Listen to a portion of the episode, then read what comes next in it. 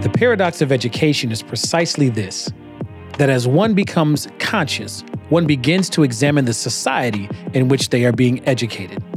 James Baldwin. Bearing Witness, part of the Racial Reckoning Project, is a reflective dive into the week's events unfolding in this season of racial upheaval and, we hope, change. I'm Anthony Galloway, Executive Director of the Arts Us Center for the African Diaspora. And I'm Georgia Fort, an independent journalist.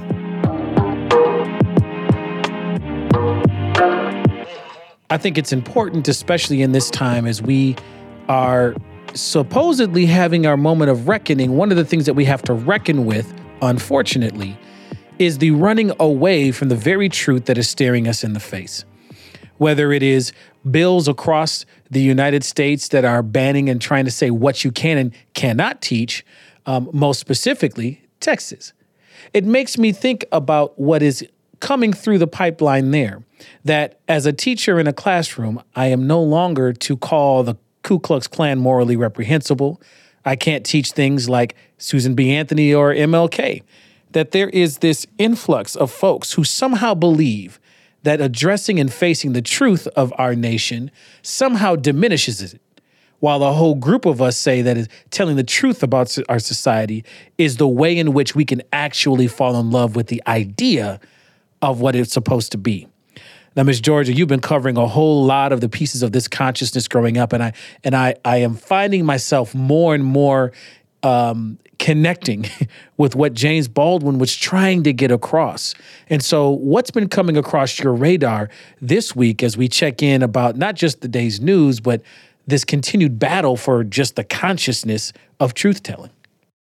Yeah, well, I, I, think the biggest thing that we've been seeing people rally around is the private security that's been hired in Uptown and just how much authority does a private security firm get to have. So if you're wondering what we're referring to with the with the private security, you can go to racialreckoningmn.org and see the reporting. A video taken shows several armed men assaulting a woman in the uptown neighborhood of Minneapolis.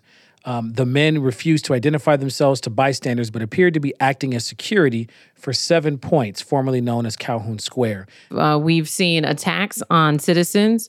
We've seen at least three people with severe injuries who were simply gathering on Lake Street in honor of Winston Smith and Deona Marie, who lost her life advocating for justice for Winston Smith. And when you contrast what's happening in Uptown, what uh, city officials, what state officials are allowing to transpire in Uptown with this private security firm, when you contrast that with what is happening with uh, Representative Thompson, uh, who is being, you know, demanded. The the governor is demanding that he resign. Uh, you you start to realize that we have evolved into a much different place than where we were last year, and the fight for justice in 2021 looks very different in Minnesota than what it did in 2020. You get a sense that the trajectory that was expected um, uh, to to happen in this space would have a differing outcome. You know, I'm I'm, I'm reminded that even at the same time as as folks are are challenging the the authority of this security firm that's being hired by folks who feel under threat in in in in the the rise and what we already knew was going to be a hot summer just because of COVID, um, let alone what happened um, to to Brother George Floyd.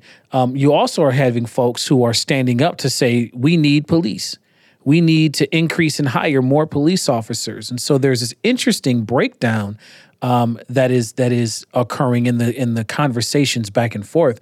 I'm curious um, what what you've come across for folks who are saying that um, who, who, who at you know months ago were saying we need to completely rethink how we do public safety, who are now calling for even an increase in the amount of officers and and and things that we heard uh, prior to the unrest even happening. I'm curious to see what you're seeing in that back and forth. Well, Anthony, I think we're still at a similar place where there's a lack of consensus. People are not all on the same page about what is be- what is the best way to move forward in terms of public safety. And we were at this crossroads last year as well, where people are at different ends of the spectrum. Last year, we saw some people who were calling for total abolition, and we saw people who were saying that we just needed training reform. Hmm. This year, it's similar. Uh, you still have a group of individuals who are av- advocating for abolition, and you still have a, a, group of people who are saying we just need reform. Um, the amount of people who are at each side of the spectrum may have shifted. Uh, the type of people who are at each side of the spectrum may have changed as well. And to your point, Anthony, I think what you were alluding to is the fractures that we continue to see amongst those who are advocating for change in our community.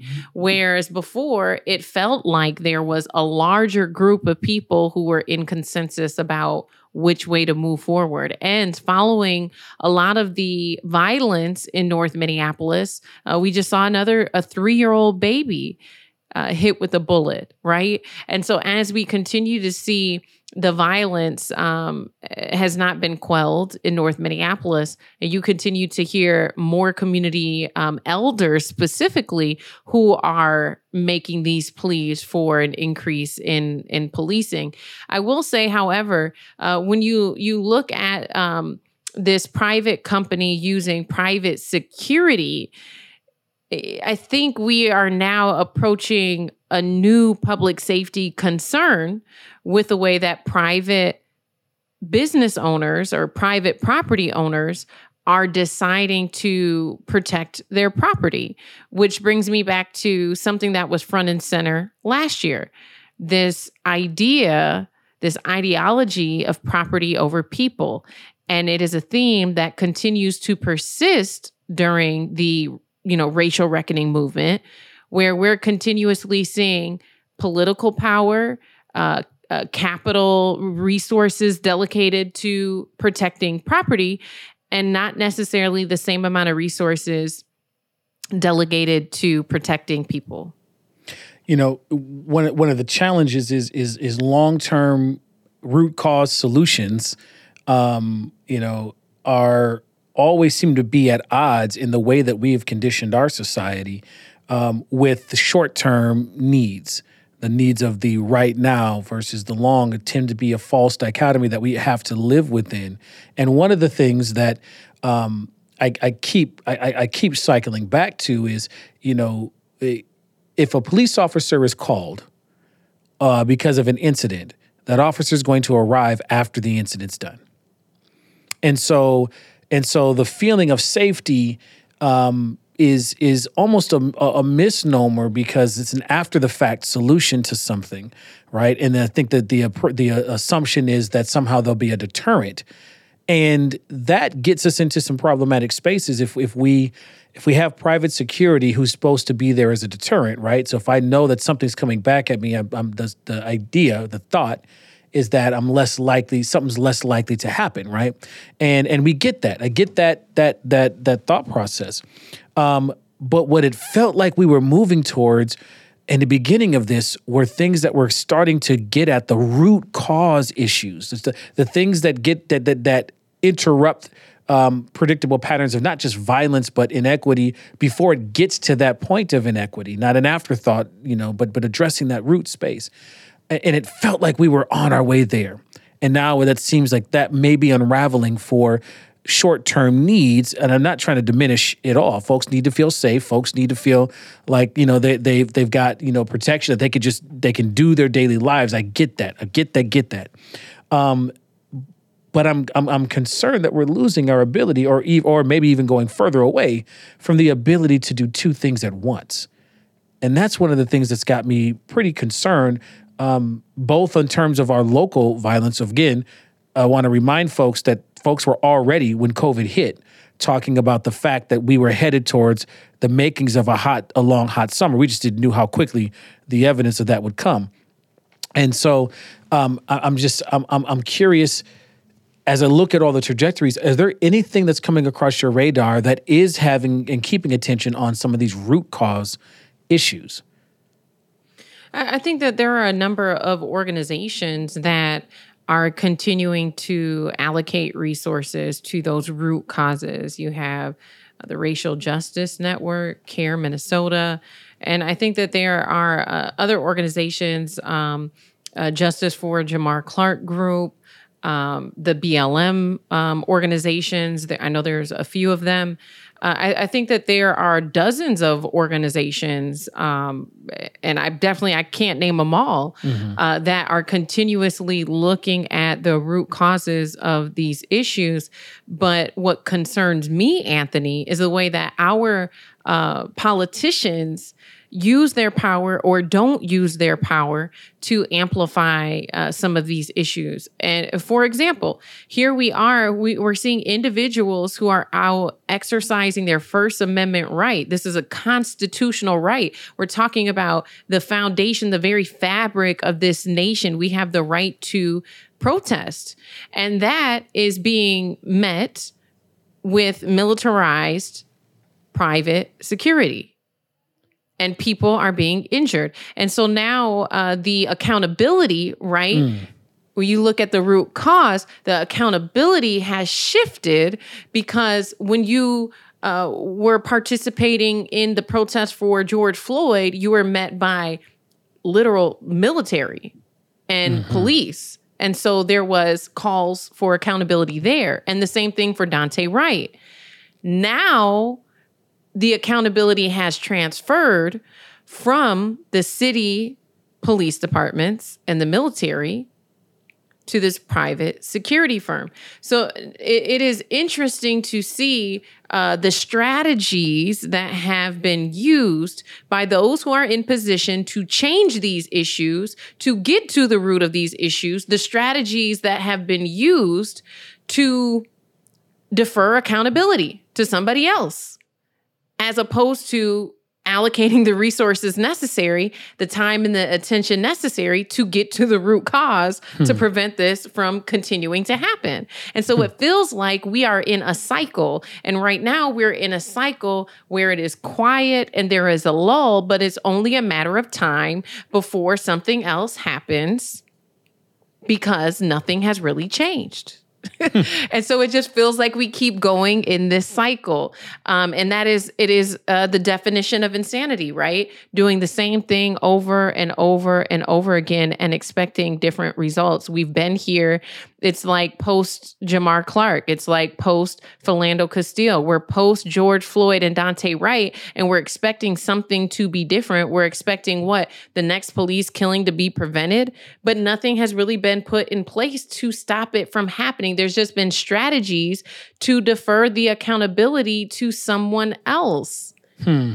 Meanwhile, the individuals who decided to turn their their pain into power, someone like State Representative John Thompson, and I'm not defending any of his actions or choices, but I'm saying here you have a black man whose friend was killed by police and said, I'm going to do something about it.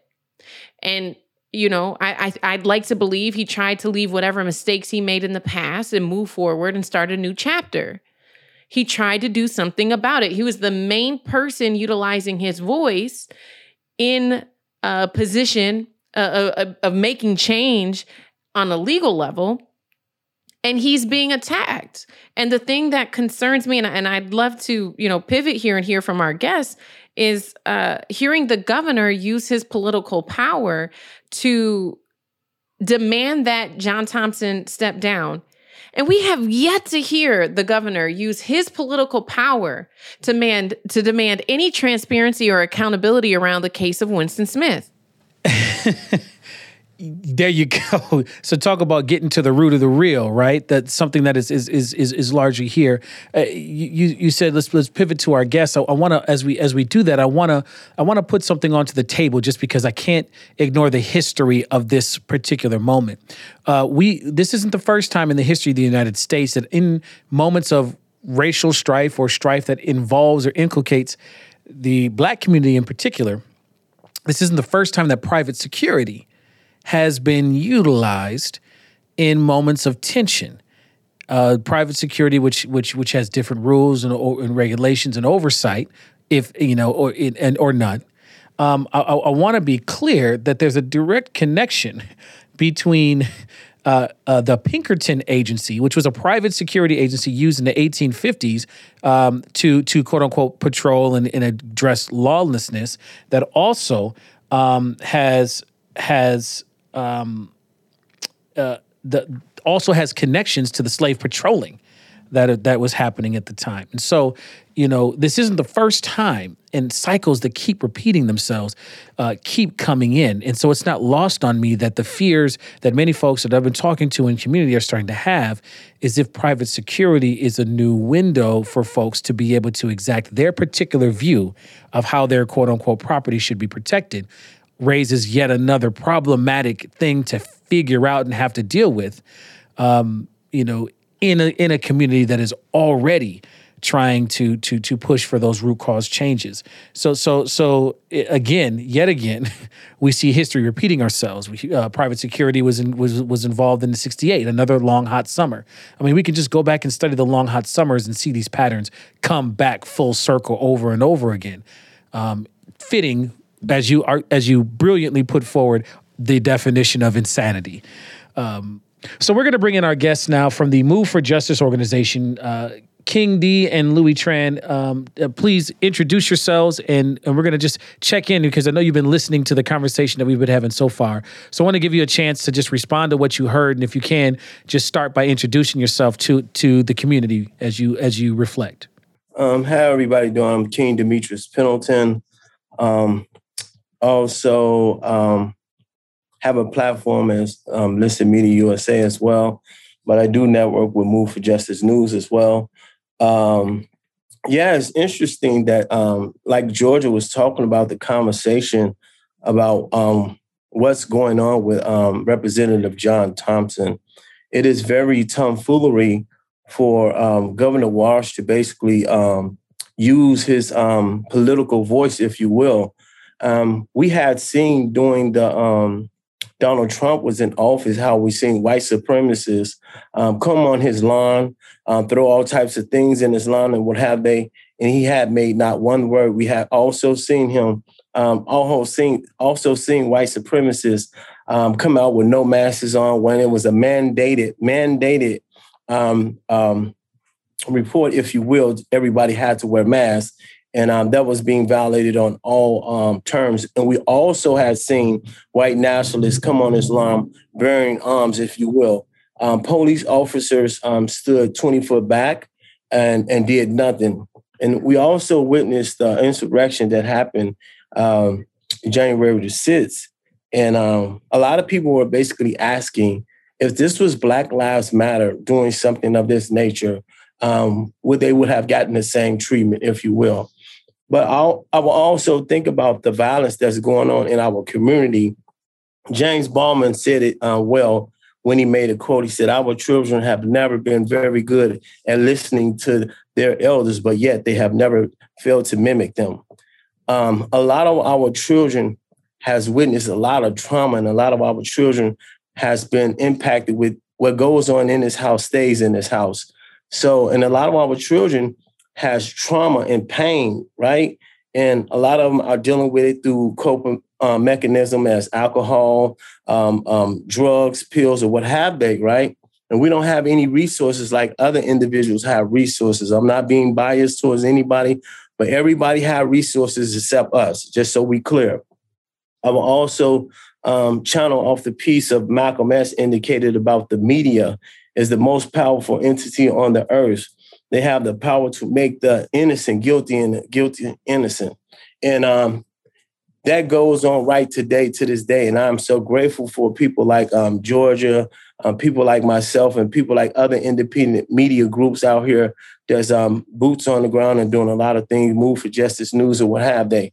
But um, it is necessary that we be out here by any means necessary um, to make sure that we document what's going on because we know the media always chop, cut, and paste what they want to put the narratives on. As you talked about Representative John Thompson, um, I witnessed going in the courtroom and I seen the um, um, flapdoodle accusations that they was making against him, um, basically trying to indicate that he had incited a riot.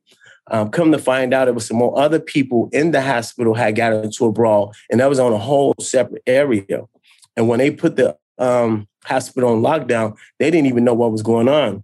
And also, they tried to make John out of the angry black man, like they did Donald Williams in the George Floyd trial. Just have we seen our brother Donald Williams talked about, I'm not going to make you uh, make me out of an angry black man. And um, it's just powerful to see what they're doing. And um, also, I like when she picked it back about Winston Smith. Um, what we seen with uh, Winston Smith was a straight up um, an ambush lynching, if you will. Um, they're not going to release any body footage camera.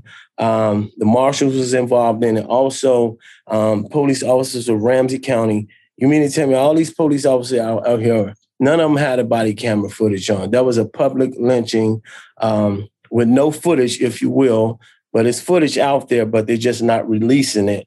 And um, I just feel sorry for the people who are um, taking a red pill, if you will, and thinking that um, everything is going to be business as usual because it's not. Um, just so we clear, we want to um, a nation of people to understand. Minneapolis, Minnesota, St. Paul is ground zero. Ground zero. Okay, what happened with um, George Floyd and the nation of people had to be on a standby and a, a nation of people had to be in quarantine. There was no denying what they had seen. You can't unsee what you have saw. So, um, with that being said, no matter if it was a pandemic or not, people were still coming out it's like, look, this was totally wrong. And uh, we're going to voice our opinions and things of that nature. And like you indicated, there was a lot of right wingers coming in, um, clamping on everything, setting our properties on fire, killing people, and a lot of people had got killed during that um, insurrection. Uh, uh, doing um, the riotous, and they just never really talked about too much of that. And we know um, our brother Calvin Horton was killed. Um, um, Cadillac Pawn owner shot outside of his business, um, shooting Calvin Horton in the back, and um, he was released within 48 hours. If that would have been you or me, we're still being jail, and that would be that. But it's it's totally sad, and um, you bring it's not going to be a, business a whole lot there. You know, uh, as as you as you line them out and lay out the things that are on that are in front of us. You know, this is this is part of the this is part of the challenge of this moment. We are bearing witness to all of this, and we are, you know, as you said at the beginning, not unaffected. Um, it, we are affected in our bodies. We are affected in what we see, mm-hmm. and um, that that that that has to be addressed. We're going to be seeing the reverberations of this moment for for for years to come, not just in the children that came about now, but then on our in our bodies that are here. We saw it with the folks who had witnessed uh, 68, 63, 65, 72, 84, right? Mm-hmm. The downturn that happened there, 88, right? Where we see a plateauing. Um, even in our educational attainment, that's you know 1988. We begin to see the plateau and the beginnings of the the separation educationally um, in terms of outcome. We we see the disparity growing from there. There's something that you said, and I'm gonna pass it to you, Brother Louis, in a second. But there's there's there's something that you said earlier that stuck out to me. You laid out that Governor Walz had very little to say uh, with folks in, in in one instance when white folks were on the lawn in particular, and there's, there's implication there, right? Um, but then is now coming out and speaking on this issue with with John uh, Representative John Thompson.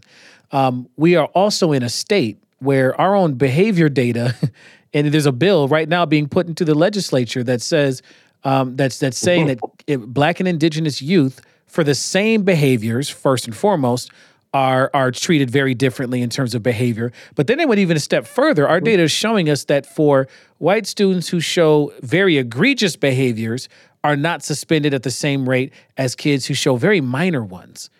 And so we we we even in our data, the same pattern that you call out is inculcated. Um, and I think that's just it's just an interesting point to, to to have to put up to pull out and make clear that that we have disparity and many folks will say well there must be something in community no we had disparity for folks who are all working trying to do the quote unquote right thing, there's still a disparity of outcomes. In the state of Minnesota, you are more likely uh, that uh, when you look at educational data, affluent, if you wanted to say that that that economics was a part of it, affluent black kids, all right, affluent families of color are outperformed by their poor white counterparts in the state of Minnesota. So when you try to parcel this out and make it about a whole lot of other things, the data just doesn't back that up. And we see that that folks are are, are have nothing to say or do um, mm-hmm. uh, with one population storming the Capitol in this country, but have everything and they want to to say for folks who are screaming and calling for actual change. One is taking one one is an actual assault on our systems. The other are trying to push our systems to be better, and yet one is vilified over the other. So I think there's some important patterns mm-hmm. to, to, that you just brought to the table there, uh, brother Louis. What's coming up for you? I see your head nodding. Hi, I'm Louis Tran, and um, I'm also part of Move for Justice News. And you know, I've been in the movement for with the for, like six, seven years now. And um, my brother King, there, he's you know he's he's touched on quite a bit of stuff. So Minnesota's kind of like the uh, ground zero and center, but Minnesota hasn't done anything as far as changes. You know, it's like people uh, talk about how progressive Minnesota is and all that stuff, but we're not, you know, and, and it's, uh, it's there, there have been other states that have already made changes, you know, and, but we are supposed to be the, the ground zero and progressive state, but we're not even close to that. And, you know, and part of the problem is like we have people like, like Warren Limmer, he's the chair of the judiciary and of, uh, public safety, finance and policy, you know, and these guys are, um, lawmakers are, I mean, they were, they have backgrounds in law enforcement. They were, they were uh, police officers. And so, of course, we're not going to get changes from them. You know, they, they like it the way how the system is set up is to work against, you know, black people, people of color. And, you know, so of course they're not going to try to make changes. And so that's part of the problem right now. It's like we have people in our legislature that were police officers. Um, and and I know something needs to be done about like you know like uh, Governor Walz. He needs to step up and use his power and do something about that. Um, with these, there are so many bills that that are you know trying to work on changes and uh, stuff like that that have been they've been trying to pass, but it's just not getting anywhere, or it's just so watered down um, when they do pass them. Um, and the other thing I want to touch base on too is like more companies or more places are going with private security is because I think most people out there don't know like what security, private security can and can't do. And, um, and they think that they have almost like, uh, powers like the police do. You know, like they think that they can just stop them and search their bag where Winston Smith was killed. Um, so I think that's what's part. And so it's important that people need to uh, record when they are confronted by the security group and record what's going on so that people are aware and so that we can call them out on stuff. I mean, I, I worked security a long time ago, um, about 20 years ago or so. And so I kind of know what they can and can't do. And some of the stuff that these security, especially this uh, CRG security group that are doing it, some of the stuff that they've done, it's very illegal that, that they are not supposed to be doing, but they're getting away with it right now because part of it is like MPD is working with them. You know, it's like when when Chief Arradondo was asked a question the other day at, in up in North uh, during a uh, meeting with uh, with the sheriff and the chief in regards to the that security group, the chief pretty much you know, kind of skirted around and didn't uh, refuse to answer the question about them. Um, and so it's just it's it's gotten to that point where where the police are working with these security groups and that and they're letting them get away with it. You know, I want to say that it is an honor to hold space with both of you, uh, King D and Louis. Both of you have been relentless in your pursuit of the truth. Going out in violent situations, going out when your freedom is compromised to capture the truth. And so it is an honor to hold space with both of you today. I'm curious to know uh, your perspective on this. Minnesota, uh, specifically in the Twin Cities, we have a growing independent media scene And it feels as though our community has started to really value and uplift and even invest in independent media in a way that I haven't seen in other communities. How does it feel to be a part of that, to be pioneering that independent media scene? And what what do you think contributed to that? What what is going on with mainstream media in Minnesota? Uh, and obviously, I have my thoughts on that, but I want to hear from you guys. What do you think is going on with mainstream media in Minnesota that's causing people to turn away from traditional media outlets and tune in to the work that you're doing? Well, Georgia, um, it is an honor and a privilege to um, I mean, just to be networking with you. When the first time I met you, I just knew you was a star. I said, this sister here is going places. She is kind, generous, and just amazing, unapologetically intelligent. Um, you know? I, I, you know, I wanted to piggyback off of something, but I'm gonna answer what you said.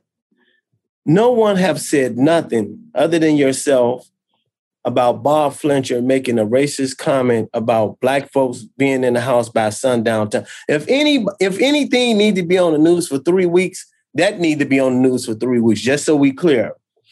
And also um, the killing of Deona Marie. I knew expeditiously when that man had went through that crowd of people and killed her, they was going to try to blame it on his um, mental illness or he was drunk, etc. It was a straight up a hate crime. And if her car wasn't out there, he would have killed more people than that, just so we clear. And um, luckily, um, we put so much pressure, independent, independent media put so much pressure on them that they had to come out and um, upgrade the charges. Also, reason why I feel that a lot of people are getting behind um, independent media is because they know how the narrative have been changed. Uh, we've seen it at the Star Trib. We've seen what they've done, um, how they um, screwed up uh, Winston Smith name, indicating that um, he was this, he was that, making false accusations about him, and they did not um, apologize. And when they did apologize, it was a small little paragraph, if you will, that you couldn't even see. And they're working on diversity ships or trying to uh, make sure they write out um, better. But the one thing I want to really ask some of the media um, um, do you want to be um, first or do you want to be right? And that's what I love about what Georgia do. When she get it in, she's being right. And it ain't about being first with her. So that's what I, I try to mimic off of what she doing, just to look like, look, I don't have to be first. I just want to be correct when I do put out a statement about certain things. And if I do uh, mess up, I will apologize expeditiously and correct the narrative and let people know because we can't get it right all the time. But I'm not just trying to rush out and, and document something to just be thrown under the bus because um, we know there's a lot of white supremacists, white nationalists, white media that's um, targeting my home, Georgia home, Louis home, and all the other independent media's homes as we speak. So, um, what I want to say is like, well, first of all, I just want to say, you know, especially thanks to, uh, Georgia also, um, and, uh, especially, you know, like, especially you calling out the Star Tribune on Winston Smith, you know, like how they reported their false reporting. I mean, that was big. And so much appreciated. Um, so it's an honor to be here with you too. Um, you know, it's, and like King said, it's, I think people are tired of how mainstream media just quickly false reports or like just they just make little clips of what they want and um, and they're so quick in just pulling up negative background on especially uh, black men uh, when um, something happens. You know, like even when they are a victim of a shooting, they're just so quick to pull up their negative backgrounds. And like and like King said, you know, like but when a white man um, does something or something happens to him, they just portray him as this, you know, like this mental health issue or like he was having a bad day and just those kind of things. And, and part of it too is like when things do happen, um, out there, you have your mainstream media, you know, they basically don't like get right in there to record or find out what's going on. They kind of like hightail it or, or hide. And so then they find out things after the fact and they don't get the facts straight. You know, they just hear just word of mouth from people and they just kind of report whatever fits their narrative or like, you know, like, or like King said, you know, like to be first, you know, like to be rated uh, number one or whatever around the Twin Cities. Um, and that's not what us independent media we're all about. We're out there to get the truth. We, and I think that's what people are looking for. Uh, especially people that are fighting for justice. Um, they want the truth. They want to know what's going on. And people like King and I, um, you know, we were out there and even in the face of danger, even when we're harassed by police. You know, and that's part of the problem of independent media is that the police treat us also differently than mainstream media. Um, you know, because they they don't look at, at us as like media or press, especially um, um, people like um, King and myself. I mean, granted, we report. I mean, we report the truth, but we also stand for Black Lives Matter, and I don't think and and it's gotten to the point where they know that, and they're kind of like doxing us, especially the uh, white supremacist media people. Um, and, um, and so, but we're going to continue to be out there. And I think that's what people appreciate about us and invest in us because we are putting ourselves out there no matter what to record and uh, report the truth of what's going on. You know, one of the things, you know, to your point, um, I have noticed about you all's coverage is um, in, in juxtaposition to some of the mainstream media spaces, particularly locally, is in what is of interest. Oftentimes, and I think this is a this is something that is is part of what's baked into uh our Minnesota, you know, experience, is that there is a there is a dominant culture. There is a a a a, a, a normed uh, pattern to not just what is covered, but what kinds of questions get asked when something is covered. And what I find is that the independent journalists are asking the questions that I would have asked.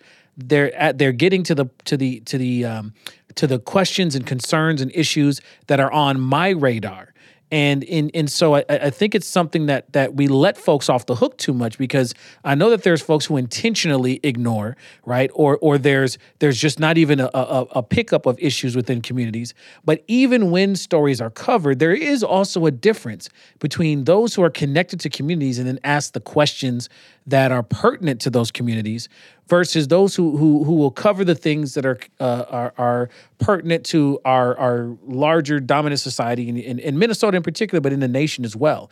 That's where independent journalists break through in a way, and I think that in a large way is contributing to why so many folks are turning to independent journalists because they trust you to actually go in and do the hard hitting things. I'll I'll never forget that that a British journalist as we were gathering around, um, you know, was they were talking about a story, and somebody was talking about a story that that local story that happened, and somebody was like, "Yeah, that was a great story," and the British journalist says, "Yeah, you know that that." It's I get kudos in America, but if I would have take that to the BBC, they'd have looked at me like, "Where's the meat? Where's the? It's it's nothing. It's it's vanilla in comparison." And so, you know, I think independent journalists for me carry the the deeper richness and you actually ask the things that I would ask at my barbershop. I would ask across my table. I would ask in our community sessions, and, and you know I'm in the clergy too. So so the actual questions and wonderings that come up from the people in church space in this black church space are, are are answered most often by independent journalists, and I hear them quoting and referring to and sending people to the independent journalists for the actual questions that they're wondering about. But what I want to say too is like in regards to like coverage and what they cover, it's like you know, like I talk to a lot of people. I have you know, like a friend of mine who um, had me do a Zoom meeting with uh, uh, uh, a few of her friends that are these uh, pretty much kind of like elderly ladies from the suburbs, and you know, like because they she wanted me to talk about uh, what's going on and what I see out there from my reporting. And they are just so surprised as far as, um, you know, like there are peaceful rallies, peaceful protests going on. because um, mainstream media usually are not out there reporting that. You know, that they they don't cover any of that, and so that's why most of these people are so surprised when I tell them, yeah, like they're just always like peaceful protests and rallies and marches going on. You just don't hear about it because mainstream media don't care enough to report that or to, you know, even just make a, a, a blip about it on their news segment. But uh, people like myself and King and Georgia, you know, we're out there for all these different rallies and different protests, whether if it's, you know, even when it's just peaceful or just a, a party or celebration of life for uh, individual that was killed, just like when we were out there for Calvin uh, Horton uh, just yesterday, you know, and but most of the media, mainstream media, will not report that kind of. And so the community, the Twin Cities, don't, you know, when they see hear about protests, march, and rally, what do they think about? They think about riots. They think about that we're, you know, it's violence. They think about like that's that's just that's what they're used to seeing and reporting. And not only that, I would piggyback off of that. Not only that, whenever you think about the place where George Floyd was killed, Minneapolis, Minnesota has not passed one bill. They have not done anything to change the status quo. It's always business as usual. Minnesota is not nice. Minnesota will put you on ice. They will kill you expeditiously. They will kill you in the physical form and kill you in the mental form. And especially when they get you in the media and start talking about, well, he was in seventh grade, he cheated off of um, his test, and you know what I'm saying? he was in church, he stole a piece of bread, you know, all types of tomfoolery things that they come up with. And um, when we think about what's going on right here in Minneapolis, Minnesota, and St. Paul, let's not forget about St. Paul and you have all these um, politicians, um, you know, petitions, um, pretenders, um, if you will, um, acting like um, they wanted our vote, and once they got our vote, they did nothing at all. And out of one person that we've seen has been really boots on the ground still, even though he is a representative, he has been drug through the mud. Everything that he's done, anything, they come up with everything. Something 18 years ago, they come up with this, they come up with that. Just like Georgia said, I'm not excluding, excusing his behavior, what have they. We all have something that we've done in the past. When do we um, stop being penalized for our past? We've changed our life around. When do we stop being? It's just like a person who's used drugs and he stole his mom a ring from 1979, right? His mom that passed away, but still he got brothers and sisters or what have they still holding them accountable for something that happened um, um, 20, 30 years ago. Not only that, he replaced his mom ring. Not only that, he buried his mom. Not only that, he went to school and battered himself. But they still holding on to his past. When are we going to be um, not held accountable for our past. And I feel that it's very um, gut wrenching how they basically railroad uh, Representative John Thompson on these chumped up charges. But this is a prime example for individuals to see that Minnesota is not nice. And the racism here is not going nowhere. You know, it's unfortunate we might not be able to do anything with one of the technicalities that have come up in this case. You know, regardless of all the the the vilification and the and it's the mugshot thing all over again.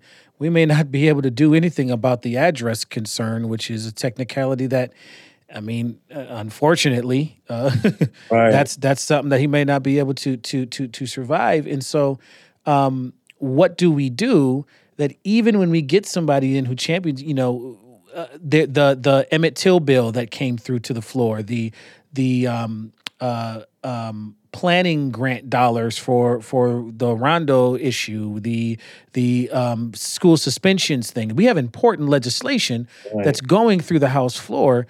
And and regardless of what the outcome is here, we're in a situation where yet another voice who can bring um, attention to those and a vote to these these important pieces of legislation is in jeopardy, and and especially at a time when we're trying to make changes and moves. I'm curious you know, as independent journalists yourselves, one of the, the the purposes of bearing witness is to check in with you on how you're doing.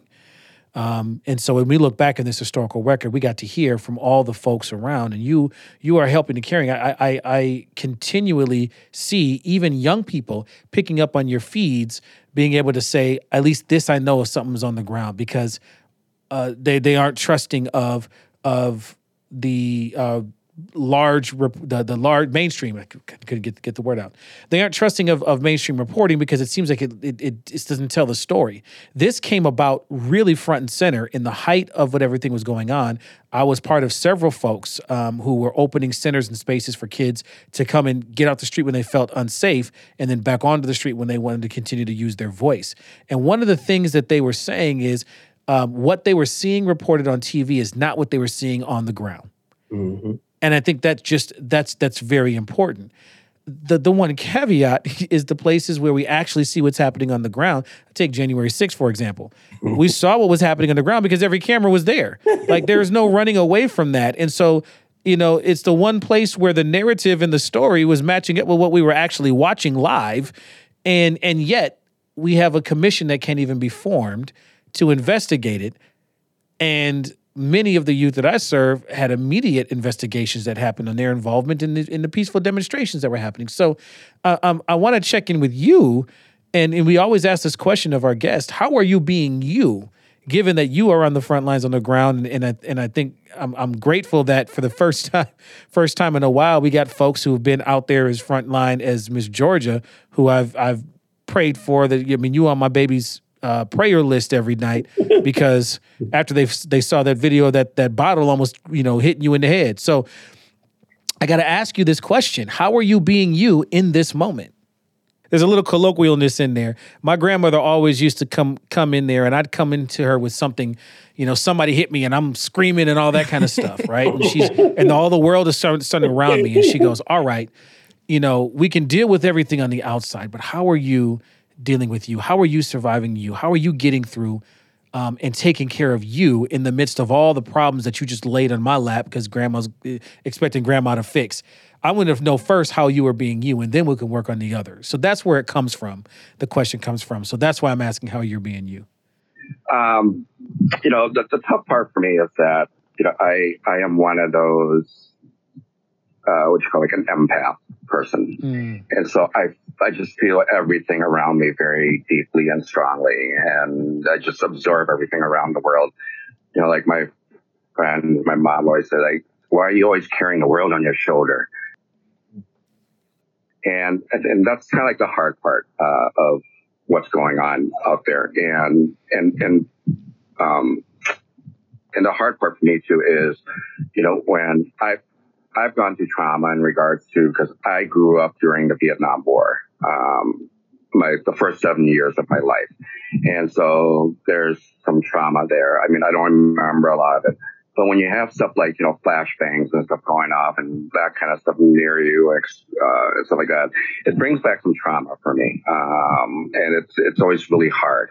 Um, so for me, it's uh, it's um, in the evening, it's always really hard in regards to just, uh, I try to just breathe and think of my new family, which is the movement family, as I call them.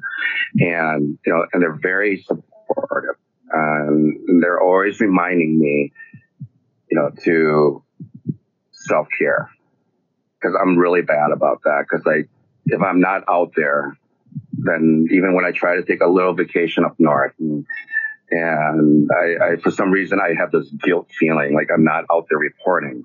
But I know that there are people like King and Jordan and other people that are there to do it. Um, there are a lot of us, but it's, but that's why I rely on my movement family because they always remind me. They say it's okay. It's you know, you need to do this because if you don't, you're not going to make it. You're not going to survive, and then you're not going to continue to be able to continue the fight. And so for me, it's um, being me is uh, you know being able to just um,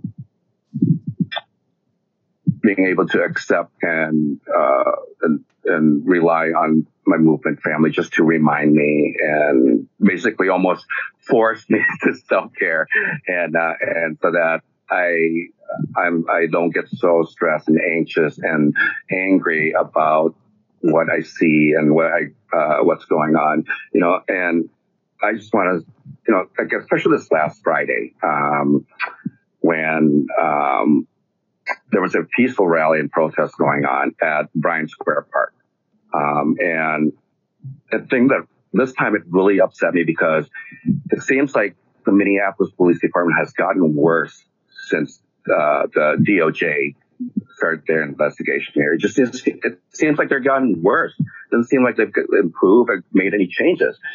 And and I say that because there was this peaceful protest going on, and coincidentally, uh, you know that they had this suspicious package incident going on, just a block down. And so it gave them this reason to have so many officers in the area.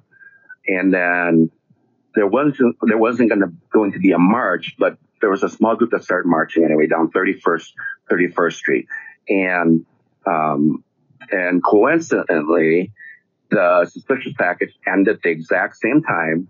MPD picked up the package, threw it in the car, and started following the group. I mean, bicycle cop, all these squads.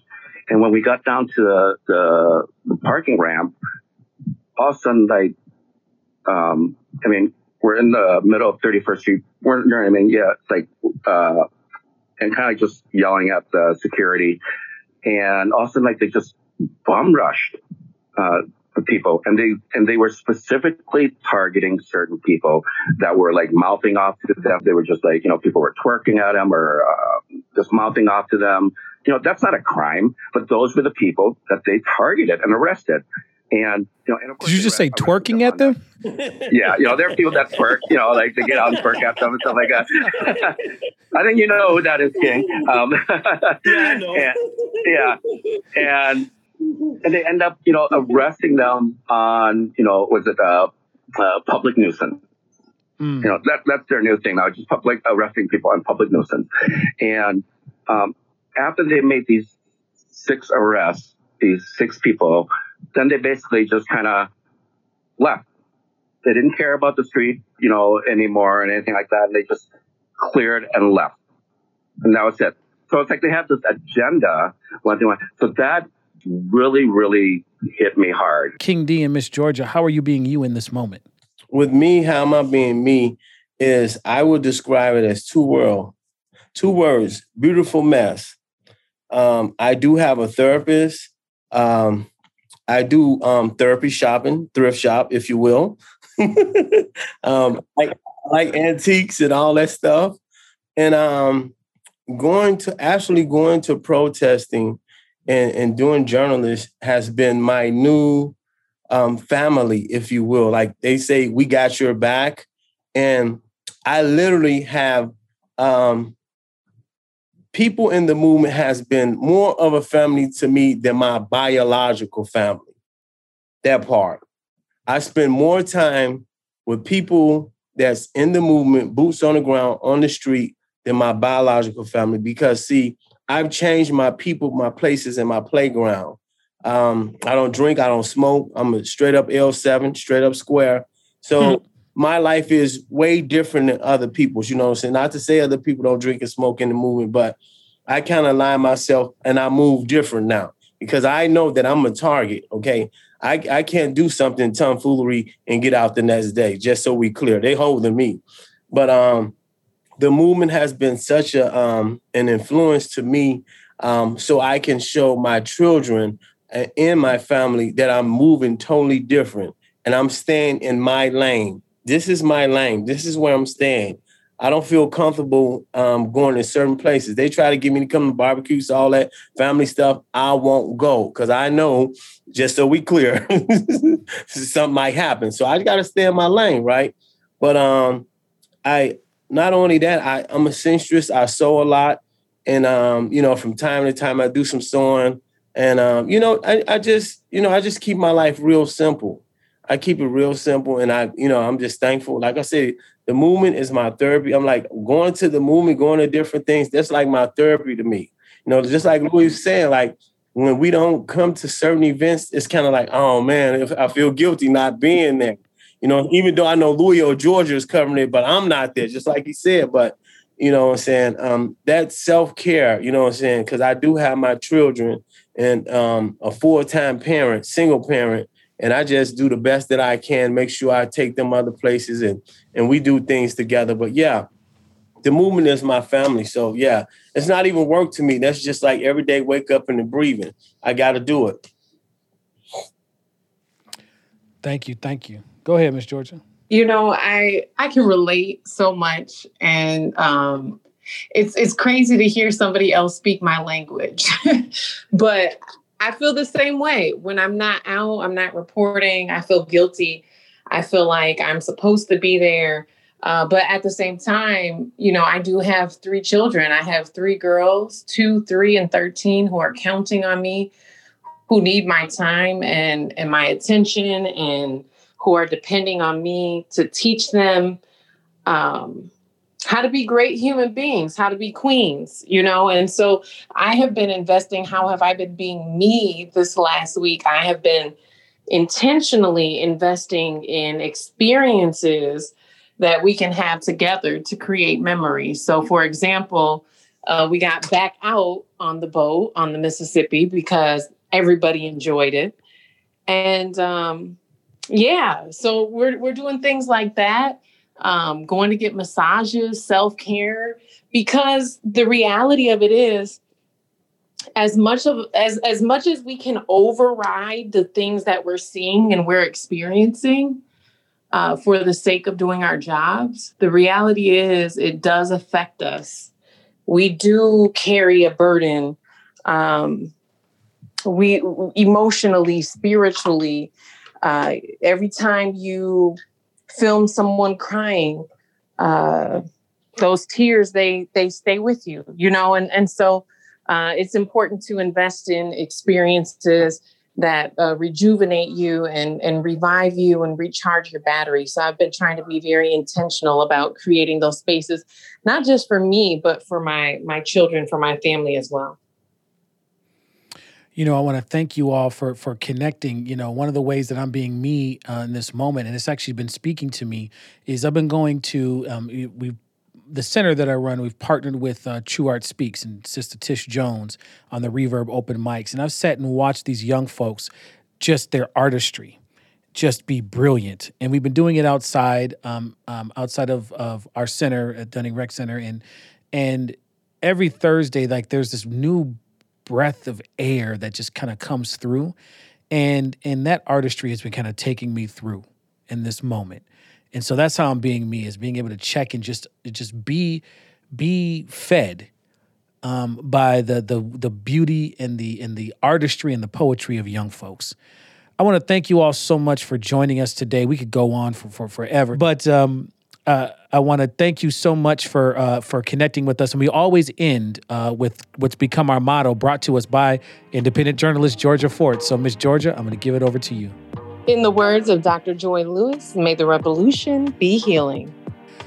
Uh, I want to thank uh, King D and, and, and, Uncle Louie, as folks call them, uh, for joining us. Um, you know, Racial Reckoning has a partnership with Move for Justice for photographs for our project, and includes uh, uh, it also includes many graphics we've used for bearing witness. And so, I just want to give another shout out and thank you to Move for Justice for their partnership. Well, that's our show. This has been Bearing Witness. This has been Bearing Witness with Anthony and Georgia, a part of the racial reckoning project, The Arc of Justice, a journalism project created and supported by Ampers, Diverse Radio for Minnesota's communities, KMOJ Radio, and the Minnesota Humanities Center with support from the Minnesota Arts and Cultural Heritage Fund.